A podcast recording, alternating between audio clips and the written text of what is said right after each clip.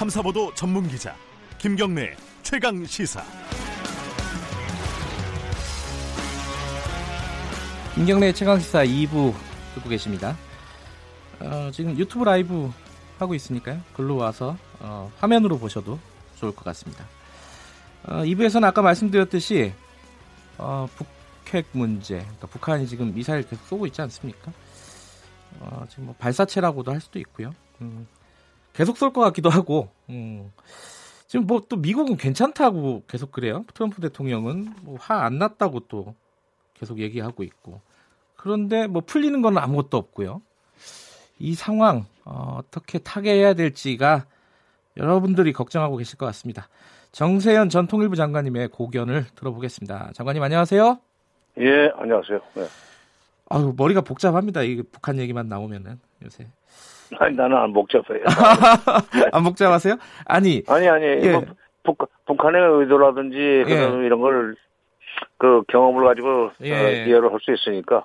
그게 저번에 이제 처음 쐈을 때요. 그 발사체라고 불리는 거를 처음 쏘고 예. 나서 그 다음에 아 자꾸 이러면은 그러니까 뭐 미국이 어 어떤 대응을 정확하게 안 하면은 또쏠 것이다 이렇게 예측하신다는 말씀을 들었습니다. 근데 결국 예측대로 실현이 됐어요.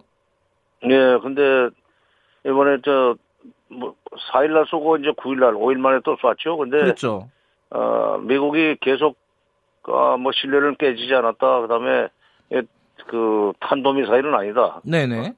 어, 미사일은 미사일인데 탄도미사일은 아니다 하는 얘기를 하면서 네. 탄도미사일 아니라는 얘기는 유엔 대북 제재로 끌고 가지 않겠다는 얘기입니다. 네.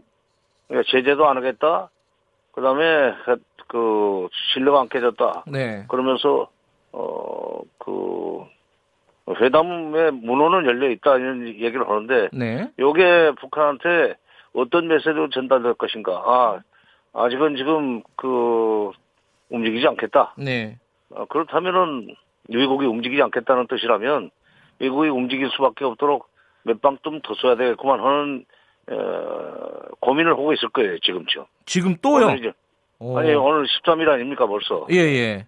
그러니까 4일 쏘고 5일 쏘았고 이제 5일 간격으로 쏜다 보면 내일 모레같이 보이는데 예. 에, 미국이 저렇게 그 어, 꿈쩍도 않고 있으면은 네. 뒤 물론 이제 뒤로 우리 몰래 예. 미국이 북한으로 협상에 나오라는 그 제, 저, 신호를 보내면은 네. 조용해지겠지만 음흠. 그러나 어, 그런 움직임이 없으면은 미국이 움직일 수밖에 없을 때까지 아. 저강도 도발은 계속 할 거예요. 근데 저강도 도발이라고 해도 저기 처음 네. 쐈을 때보다 9일날 쐈을 때가 그 네. 사거리가 길어졌어요. 늘어나죠. 그러니까 더 더 길어질까요? 그럼 요번에 만약에 쏜다면은 만약에 아, 그렇죠, 그렇죠. 어허. 그러니까 지난번에 동해안에서 쏴가지고 240km, 300km 쐈지만 예. 이번에 420km를 쏘기 위해서 서해안으로 갔단 말이에요. 예. 평안북도로. 그러니까 동해안에서 쏘면은 그게 이제 좀 더 일본 가까이 건너 가까이 다가가니까 네. 조금 일본이 가만 안 있죠. 예. 그러나 이제 서해안에서 평안북도에서 자기네 내륙을 관통해가지고 동해 앞바다로 떨어지게 만드니까 거리는 충분히 나오는데 음흠. 일본한테는 위협이 안 되고 음흠. 또 그렇기 때문에 트럼프도 아직은 어, 위협적이지 않다는 식으로 얘기를 하지만 계속 미국이 이렇게 움직이지 않고 뭐 해봐 아직은 나는 어, 제재할 생각도 없고 회담에 나갈 생각도 없어 이런 어, 신호를 보내면은 아마 다시 동해안으로 나와가지고 좀 어, 사거리가 제법 나오는 걸 쏘지 않을까. 하는 생각입니다. 그렇게 되면요. 예. 이, 일본도 가만히 있지 않겠, 않지 않겠습니까? 요- 만약에 더 길어지면은? 예. 그렇죠. 지금은 트럼프가 어, 조용히 있으라고 그러니까 조용히 있지만 네. 일본 열도 가까이 자꾸 뭐가 떨어지면은 어, 아베로스는 체면이 있기 때문에 가만히 있을 수가 없죠. 음, 그러면 트럼프도 어, 제 입장이 좀 어려워지는데 네. 그러기 전에 아마도 어, 미국이 북한을 좀 불러내지 않을까 하는 생각입니다. 아하. 근데 이쯤 미, 되면 미국이 북한을 불러낸다는 게 구체적으로는 어떤 뜻일까요? 그럼 또- 또 만나자 이런 신호를 줘야 된다는 말씀이신가요? 아, 그렇죠. 근데 이제 음, 셈법을 바꾸는 문제가 셈법을 바꾸라고 했기 때문에 네.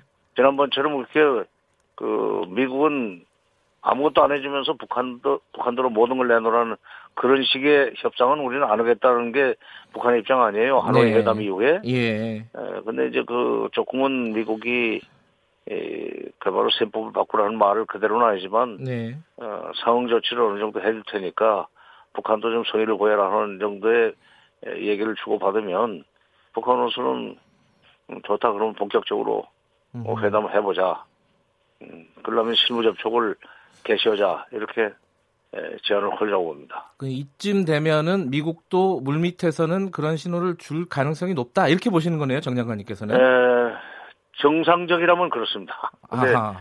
어, 트럼프는 도대체 예측 불가능한 대통령이다 보니까 예. 어떨지 모르겠어요. 지금 이, 어, 뭐 네. 미국 폴리티코라는 언론이랑 인터뷰하면서 네. 뭐 화났냐고 이렇게 물어보더라고요 기자가 물어보는데 예, 예, 화가 안 났다. 예. 뭐 일반적인 거고 신뢰 위반도 아니다. 이렇게 얘기한 거는 아까 지금 말씀하신 그 정 장관님의 예측에 좀 부합되는 거 아닌가라는 생각이 들어요. 아니 그러니까 예. 어, 아직까지는 그러니까 대화의 그 문호는 열려 있다 하는 메시지입니다. 그건. 네. 근데 대화의 문호가 열려 있다는 말이 때때로는 그 나는 움직이지 않을 테니까 넌 네가 아하. 태도를 바꿔서 다가와 하는 뜻으로 할 때 예. 말할 때 대화의 문호는 열려 있다는 표현을 쓰는 거거든요. 쓰거든요. 네. 그거 보면은 이게 그 물밑 대화를 접촉할 의사가 아직은 적은 거 아닌가. 한 방 더. 맞아야. 한 방 더 맞은 뒤에 움직일 것 같습니다. 근데 그러다가요 걱정이 예. 어 이게 뭐- 북한이 만약에 또 한 발 더 쐈어요. 더 싸우면은 네. 미국 미국 입장에서 어 이거 봐라 이래서 그냥 판을 뒤집어 버릴 수는 없나요? 이게 그런 걱정이 좀 들어가지고요. 아, 기운가요 이거는? 근데, 네, 근데 그거는 적어도 지금 내년 대선을 앞둔 트럼프로서는 아하. 에, 하기 어렵죠. 왜냐하면 예. 어, 금년 작년이죠 벌써 어, 2018년 어, 부터는 남북 정상회담도 적극적으로 후원을 하고 네. 그걸 징검다리로 삼아서 북미 정상회담도 하고 그러지 않았었어요? 네네. 북미 정상회담을 두 번이나 한 트럼프 입장에서는 지금 이거 판을 엎어버릴 수는 없죠. 그러면은 음, 그동안에 했던 거 도대체 에, 그런 정도의 정책 판단을 하는 사람이 무슨 대통령이 될 수 있느냐는 어, 비판이 나올 거기 때문에 네. 이거 어떻게 이거 어떻게든지 대화의 모멘텀은 유지를 해가면서 조금씩이라도 진전을 시켜야만 되는 에, 부담이 음, 있습니다. 트럼프. 그렇군요. 그러니까 지금 화안 깰라고 자꾸 음. 화안 났다고 그러고 네, 신뢰한다고 그러죠. 트럼프 입장에서도 이게 뭐 골치 아픈 상황이군요. 상황 자체가. 그런데 아니, 예. 예, 예, 그렇죠. 예. 예. 요번에 그 두 번째 쏜 게 탄도 미사일로 만약에 이제 그 명확하게 규정이 된다면은 이 유엔 안보리로 끌고 가게 되는 거 아닙니까? 근데 아니, 탄도 미사일로 그, 저, 기술적으로 탄도미사일이라는 것이 결론이 나면은 네. 안보리로 갈 수밖에 없습니다. 예. 예, 그, 이 법리상. 그런데 예. 예. 그거를 지금 그게 복잡한 문제가 아닌데 미 국방부나 우리 국방부에서 계속 정밀 분석을 해야 된다는 식으로 시간 끄는 거 보면은 예. 어, 결국 그 탄도미사일이라고 말하고 싶지가 않은 거예요. 음. 음, 이번 것까지는. 예. 어, 다음번 것도 어, 어떻게 될지 모르겠습니다. 그러니까 예. 분명히 뭐 어, 여러 가지 그, 그 미사 지난번 미사일이 날아간 궤적이나 이런 걸로 보면은 네. 탄도 미사일이라고 볼 수 있는 어, 여지가 많지만 네. 그걸 미국이 굳이 아니라고 하면서 보다 정확한 것은 정밀 분석을 더 해봐야 된다 이렇게 자꾸 밀어놓으니까 네. 어, 우리 국방부로서도 그럴 수밖에 없고 예. 어, 그러니까 어, 이것이 오히려 북한한테 가만히 있어 봐 이게 뭐 계속 아니라고 하면서 그러니까 기다리겠다 이거지 음흠. 회담에는 안 나오고 네. 어, 이렇게 판단하도록 만들면 북한은 또 쏜다. 음흠. 그게 지금 예. 우리가 걱정하는 바입니다. 세 번째 북한이 뭐 발사체를 발사를 하게 된다면은 뭔가 움직임이 없었다는 뜻이고 계속 뭔가 네. 예, 이게 안 쏘고 시간이 지나간다면 아 뭐 물밑에서 대화가 이루어지고 있구나라고 판단을 해도 되겠네요 지금 상황에서는. 그렇죠. 예. 그렇죠. 예. 근데 그, 그 이외에 지금 여러 가지 일들이 그 두 번째 미, 어, 뭐야, 발사체를 쏘고 나서 어, 벌어지고 있습니다. 특히 이제 가장 민감한 게 식량 지원 문제예요. 예, 예. 미국하고 우리나라는 지금 뭐 식량 지원 하겠다는 게 이제 둘이 합의가 된 내용인데 북한이 네. 어제 뭐 뭐 메아리, 뭐 우리 민족끼리 이런 데서 뭐 우롱하지 말라, 생색내지 말라, 뭐 이렇게 좀 뭐랄까요 기분 나쁘다는 신호를 계속 주고 있습니다. 이거 어떻게 해석을 해야 됩니까? 아니 근데 근데 이제 그 그런 거그 인도적 지원 가지고 생색내면서 그걸로 무슨 네, 남북 대화를 재개한다는 이런 식으로 얘기가 나오니까 네, 아 그런 설마고 하려면은 개성공단 조업 재개 예, 같은 큰 덩어리를 어, 치고 나와달라는 얘기예요. 그러니까 미국한테 지금 인도적 지원도 미국한테 허락받는 처지인 것 같은데 네, 네, 비건도 다녀갔지만은 네, 예, 앞으로 좀 미국을 좀 더 적극적으로 설득해서 개성공단, 금강산 관광 이런 것을 본격적으로 좀 치고 나와줬으면 좋겠다. 음흠. 쌀은 쌀이고 그건 안 받겠다는 얘기는 아니에요. 주면은 뭐 받겠는데 아 그래요? 그거를 생, 음. 생색 내려고 하지는 마라. 음, 생색 내려고 하면은 우리도 안 받는다. 그런 얘기도 되죠. 그러니까 조용히 달라는 거예요. 그러면서 그 그거 그거 그걸로 끝내려고 하지 말고 예. 그러면 개성공단 열어라. 예. 근데 우리 정부 입장에서는 이게 북한이 반응이 이제 뭐 실제로는 받, 안 받는다는 뜻은 아니다라고 말씀하시지만은 겉으로 이렇게 뭐랄까요? 뭐 투정을 부린다고 하면은 이 야당도 이렇게 그렇고 여론도 그렇고 이좀 부담스러운 상황 아닙니까? 지금 예정대로 추진하는 게 어떻게 해야 됩니까? 지금 상황에서는. 아니 뭐 부, 부, 이래저도 부담이고 저래도 부담입니다. 그러니까 북한이 뭐 안 받겠다는 얘기는 안 했어요. 예. 어 그걸로 생생내지 말라고 그랬죠. 예. 그러니까 생생 안 내고 주면 될 거 아니에요. 그리고 어차피 그런 저 쌀 지원도 뭐 식량 지원도 뭐 1, 2만 톤 줘가지고는 그 진짜 생색이 안 납니다. 음흠. 그러려면은 저게 지금 150만 톤이 부족하다고 국제 그 농업기구들이 좀 현지 조사를 통해서 발표를 했으니까 네. 그 중에 뭐한 음? 3분의 1을 우리가 책임지겠다든지 이런 식으로 나간다면은 어, 뭔 얘기를 치고 봤죠. 그러나 뭐 1, 2만 톤, 밀가루 10만 톤 이렇게 되면은 아, 그건 필요 없다. 아. 어, 어. 이렇게 될 겁니다. 그러니까 예. 어, 우리가 정부가 그 뭐 보수 야당을 어, 설득 설득을 해야 되고 그러려면은 네. 좀더 적극적으로 논리를 정리 저 논리를 개발해 가지고 네. 어, 설득을 해야죠. 예. 음흠.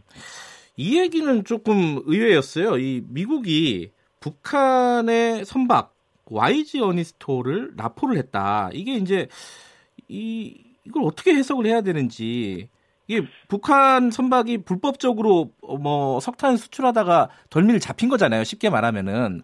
예, 예, 예. 근데 이게 또 작년에 인도네시아에서 압류가 된 거라 억류가 된 거라면서요. 아니 이제 미국이 그 뭐 대부 압박 차원에서 하는 건데 아 그래요? 네. 예, 이제 그런 건데 이제 그런 것이 예, 사실 뭐 잡힌 것이 뭐 어제 오늘이 아니고 네. 어, 압류를 해서 지금 조사 중이라는 것을 발표한 것은 이제 최근이죠. 네. 어, 곧 발표가 임박할 거라는 걸 다 얘기를 하고 어, 그때 4일날인가 뭐 미사일 쏜 측면도 있다고 봅니다. 아, 요걸 예견을 하고 네, 어, 시점을 네, 네. 맞춘 측면도 있다. 예, 예. 그러니까 어. 뭐 북한이 뭐 하는 거 보면 일석 이조 정도가 아니라 일석 삼조까지도 있어요. 그러니까 북, 회담 북한한테 미, 미, 저 미국한테 회담 빨리 하자는 메시지도 있고 네. 어 남한한테는 그 어, 미국하고 계속 공조만 하지 말고 네. 별도로 좀 당신 남쪽 독자적인 목소리도 내라는 그런 메시지가 있고 그다음에 에, 선박을 납치해 가지고 무슨 뭐 조사를 하고 망치를 주겠다고 한다면은 네. 그, 어 그보다 더 큰 미사일 어 발사로 미국을 망신 주겠다는 메- 메시지도 담겨 있고 예. 음, 그런 그런 거라고 봐야죠. 알겠습니다. 근데 마지막으로 이건 좀 여쭤봐야 될 것 같아요. 이 예, 예. 시간이 좀 지난 얘기지만은 이 문재인 대통령 취임 2주년에 맞춰서 사실 미사일을 발사를 한 거잖아요. 시, 시- 예, 시점으로 그런 보면은. 예. 이건 좀 예. 너무한 거 아니냐라는 생각이 좀 들어요. 정 장관님이 보시기엔 좀 어떠세요? 너무했죠. 너무했는데 너무했어요. 예. 어, 북한은 그런 식으로 해서 좀 그 강하게 압박을 해야 상대방이 움직이더라. 미국도 음, 그렇고 예. 남한도 그중에 세게 밀어붙이니까 어, 조금 더 망신 나오기 전에 빨리 잘하라는 메시지죠. 그래도 이렇게 달래면서 데리고 가야 되는 겁니까 북한은? 어찌하겠어요. 아니 그죠. 예. 북한을 북한을 구박하고 예. 공지에 몰아놓으면 예, 더더 난리를 치면 우리 국민들이 더 불안해할 거 아니에요. 예. 예. 참 어렵네요. 오늘 네. 말씀 여기까지 듣게요. 들을게요. 고, 고맙습니다. 예. 예. 정세현 전 통일부 장관이었습니다.